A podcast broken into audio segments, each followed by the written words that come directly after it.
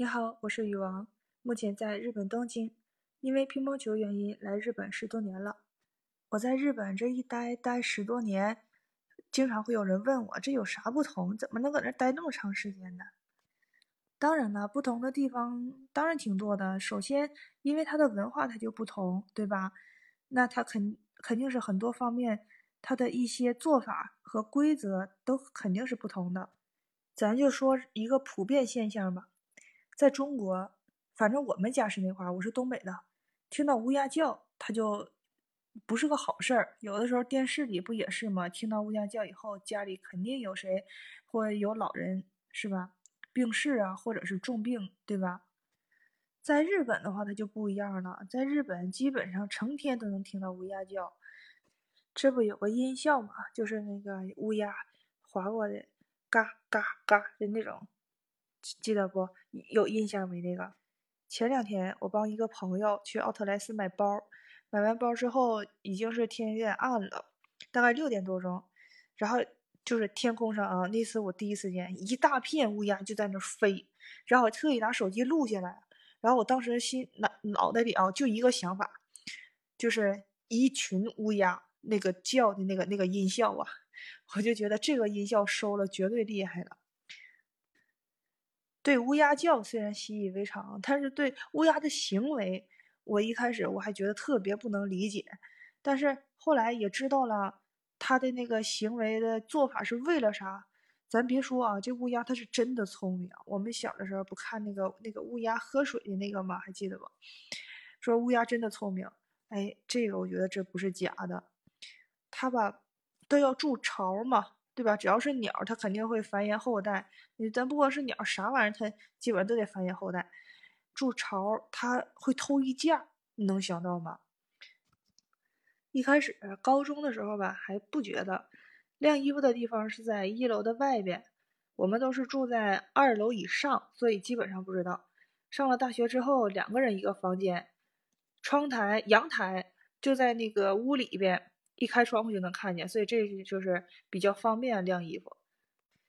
我们一般早上七点多，最晚七点半吧那样才起来，但是有的时候。六点多或者五点半那样，就一开始就听到乌鸦在叫。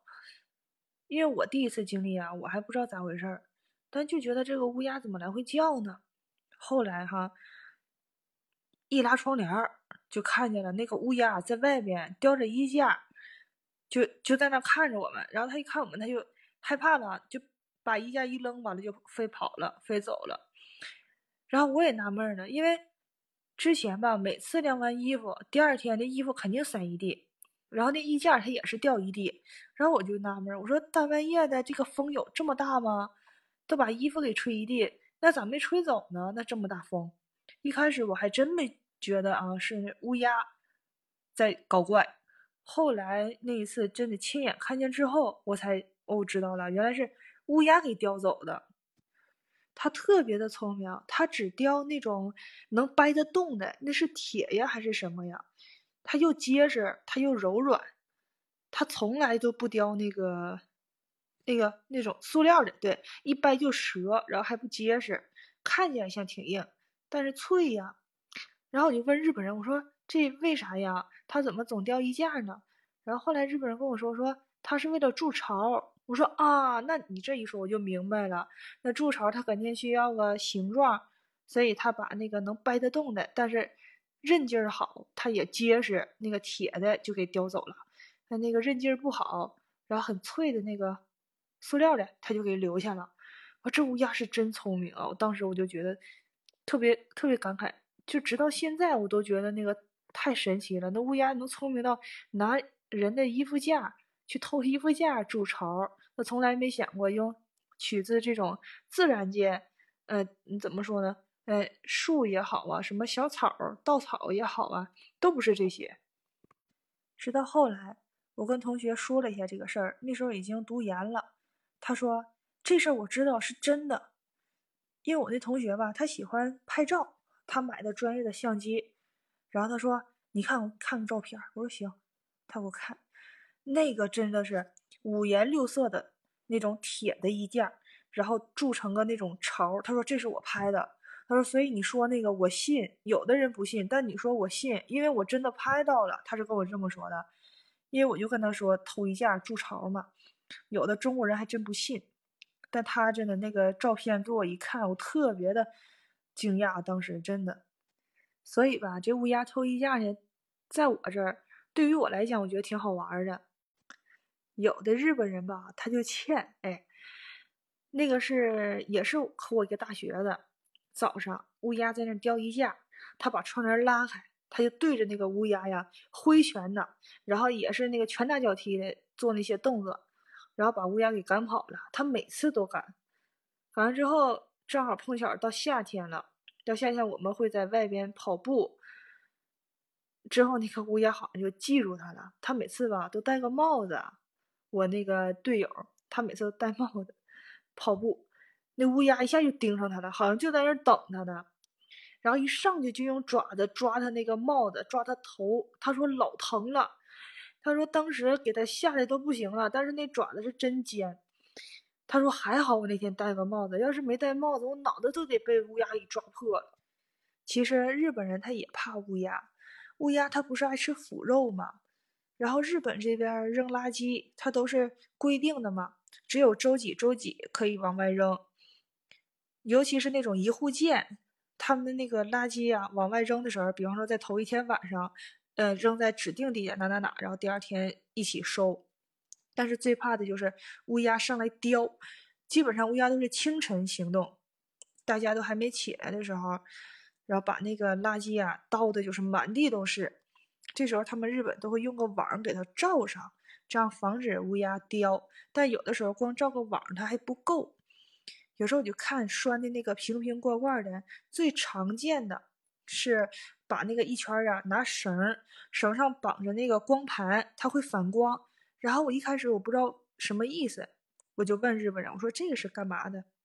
他说这个是防乌鸦的，因为它一转呢，它一晃，它会有反光嘛。他说乌鸦怕那个反光，所以接下来我就知道了啊。走到哪儿，我要是看见它那个光盘或者是挂的一些可以折射的，然后我就知道这是防乌鸦的。还有罩上那个网。罩网之后，一定要拿一个沉的东西给它压上，要不然乌鸦它很聪明啊，它可以从下面钻过去，它可以把网叼走、叼开，也是把那个垃圾给弄得哪哪哪哪都是，因为它要吃里边的东西嘛。我一般其实你要说乌鸦叫我不反感的话，它也不是，虽然反感吧，但是在日本这个这个环境里边，它不算个什么事儿，那我就是不用把它想的。太过于重要，我越那么想，他的意识啊就越往那边偏，所以我就不想去把它当成一回一回事儿，这样我心情也能好点儿。乌鸦虽然有的时候叨那些垃圾给它弄得哪哪都是，虽然对有些人挺讨厌的啊，但不过吧，嗯，他们也需要生存嘛，他们也需要吃东西嘛，这个还是可以理解的。如果可以的话，希望对待乌鸦也像对待鸽子那样，因为和平鸽在日本他们也是对鸽子比较爱护，所以如果什么时候对待乌鸦也能像对待鸽子那样，嗯，稍微投放点投喂点东西在固定的地方，那是不是对那些垃圾造成的影响是不是就能小一点儿？我不知道啊，只是一个猜测。因为我也希望，希望别人也好嘛，但是他们没有吃的也不行嘛，所以这个，嗯，我暂时能想到的也就是这个了。嗯，我是相信万物皆有灵，所以我对一些事情可能心态就不太一样吧。你呢？你是怎么看待这些问题的？看待一些生物的？